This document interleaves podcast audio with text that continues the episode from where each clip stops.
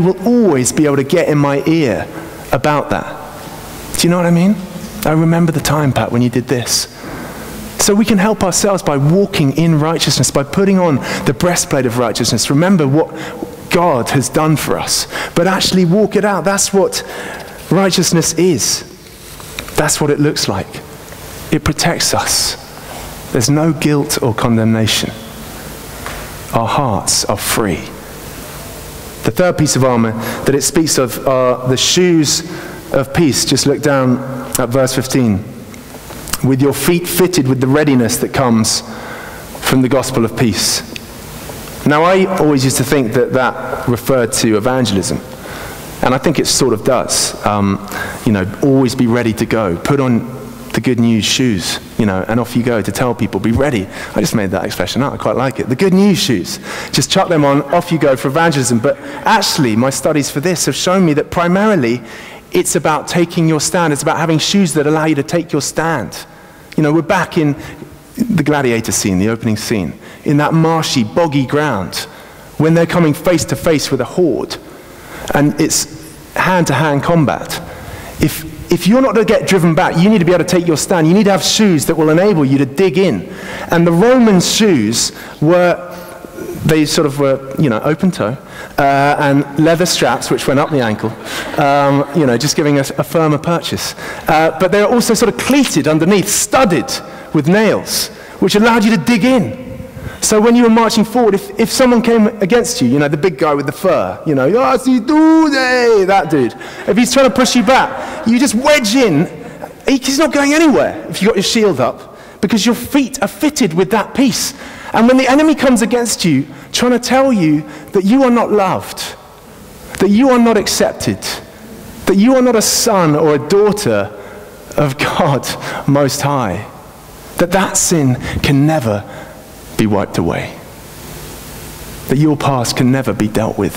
Whatever the devil comes at you with, when he comes, you can take your stand because you're wearing the shoes of the gospel of peace. You know that God has made things right between you and him through Jesus, through the cross. He's given you peace peace with God, peace with the world. So when the enemy tries to drive you back, you can take your stand. You can dig in, you can push back yourself. That's what the shoes of peace are. God has won us that peace, a peace that will allow us to, like Jesus, know peace in the storms of life. You know, when he's sleeping and they're nearly capsizing Jesus is asleep. I mean, I would love to know that peace in situations like that. That is what's on offer. That is what's been won by Jesus. The fourth thing we see is the shield of faith. It says, take up the shield of faith. Now, the Roman soldiers, they had a couple of different, they had a little round shield, which was, I guess, good for hand to hand stuff. But they also had a big shield, which was four feet high, two and a half feet wide. And it was, it was made to cover all, because as you remember from those scenes, sort of Gladiator or the Hobbit movie that's just about to come out, you know, they used to love, a, Braveheart even, you know, they love a bit of an arrow volley. You know, launching the arrows just to sow confusion, just to rain down. So taking up the shield of faith is about holding up all that Jesus has done, that we are free, that we're forgiven. It's about protecting ourselves from all the fiery darts that the enemy and his hordes are firing at us. Those accusations. Reminding us of what, we've done. Those temptations. The trials that come along. You know, the disappointments in our walk, you know, in our lives. When things don't work out. When someone dies. When someone gets sick. A relationship ends. Whatever it is. The fiery darts are coming at us all the time. Paul says, take up the shield of faith. The shield was made so thick that actually, if a fiery dart landed in it, it would extinguish it. And that's what, that's the faith, that's the shield we have available to us in Christ because of the gospel, because of what he's done. It's a shield that can extinguish those fiery darts. We're called to hold it up. So the next time you're having feeling an assault, feeling the enemy coming at you, just raise the shield of faith. Just tell him, you know, what God has done, that you're free, that you're cleansed, that you're forgiven, that you believe in him, that he has paid the price. Jesus has carried it all. Raise the shield of faith. The fifth thing, hurrying through, is the helmet of salvation. We're told to put on the helmet of salvation. In 1 Thessalonians 5, verse 8, it says, But since we belong to the day, let us be sober, putting on the hope of salvation as a helmet.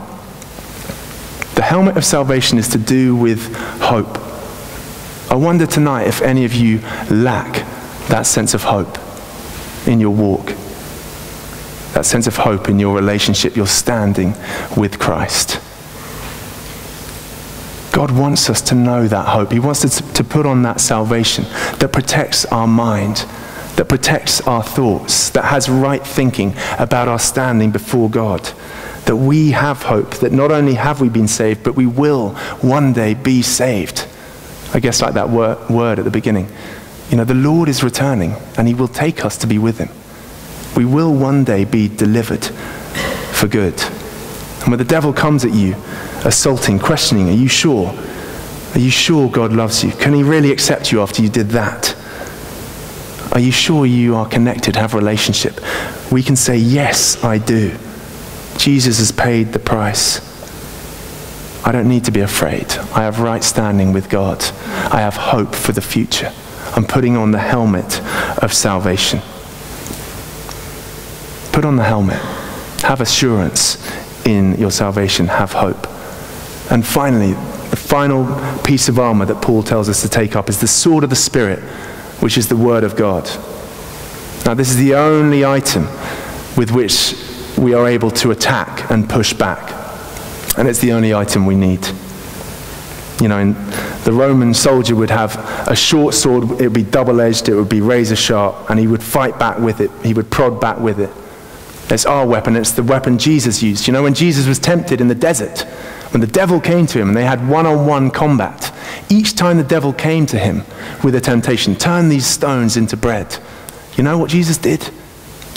He responded with the word. He responded, It is written. He didn't rely on himself. He didn't rely on some feeling. He didn't rely on conjuring up something else. He went to the Bible, the same Bible that you and I have. Three responses from the book of Deuteronomy. He went there and he said, No, Satan, it is written. And when the enemy would come again with something else, he would say, No, Satan, it is written. You shall worship the Lord your God. Him only shall you serve. Jesus used the Word of God. We have the Word of God. We're called to know the Word of God, to know how to wield the Word of God, to use the Word of God, to fight back. Jesus responded with three quotes from Deuteronomy. I, I, I won't ask for a show of hands in, in the room tonight about how many of us have actually read the book of Deuteronomy. Maybe that could be our challenge this week. Read the book of Deuteronomy. Get to know it. Memorize it. It's our sword, it's our weapon. You know, John Bunyan wrote the classic Christian work, Pilgrim's Progress, and uh, near the end of a, a Christian in Pilgrim's Progress journey, he comes across Apollyon, who's a figure of the devil, and it describes this little fight scene that they have. And it says this Then Apollyon, espying his opportunity, began to gather up close to Christian, and wrestling with him gave him a dreadful fall. And with that, Christian's sword flew out of his hand. Then said Apollyon, I am sure of thee now. And with that, he had almost pressed him to death, so that Christian began to despair of life. But as God would have it, while Apollyon was fetching his last blow, thereby to make a full end of this good man, Christian nimbly reached out his hand for his sword and caught it, saying, Rejoice not against me, O mine enemy, when I fall. I shall arise. Micah 7, verse 8 and with that gave him a deadly thrust, which made him give back as one that had received his mortal wound. Christian, perceiving that, made at him again, saying, Nay, in all these things we are more than conquerors through him that loved us. Romans 8:37.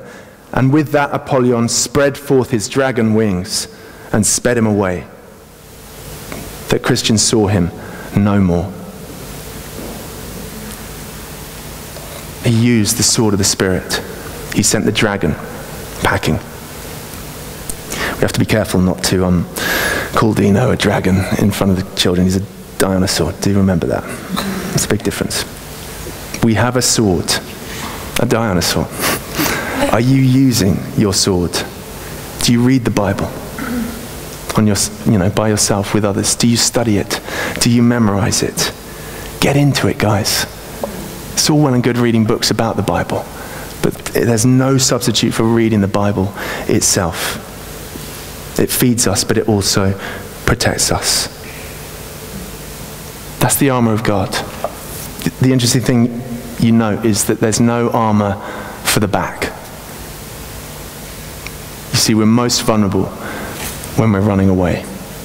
We're not called to run away. We're called to take our stand. And over it all, the final thing Paul says is pray. We take our stand with God's armor. We take hold of God's armor. But we pray and pray in the Spirit on all occasions with all kinds of prayers and requests. How I long that we could become a church of prayer that goes to God in prayer, that depends on God in prayer. If we're to take our stand as a generation, if we're to have an impact even just in this community, let alone London, let alone the nation, we are going to need to take our stand in prayer. I wonder if I could challenge us. You know, we meet as a church every Tuesday morning between 7 and 8 a.m. I know it's not possible. Uh, it's, sometimes, it's practically impossible for lots of people to make that. But if it is possible, if that suits your diaries, your schedules, why don't you join us this Tuesday between 7 and 8 a.m.? Come together to pray. We've got the carol service coming up. A great chance for many in our community to come, many of our friends who don't know Jesus. We're going to need to pray for that. We're in a spiritual battle. Why don't you join us this Tuesday morning if you can? To pray, or if you can't, just pray where you are. If we're going to be the church we want to be, we are going to need to take our stand, to take hold of God's armor, take, not make, to put it on, and to pray. Would you like to stand? Tim's going to come and pray.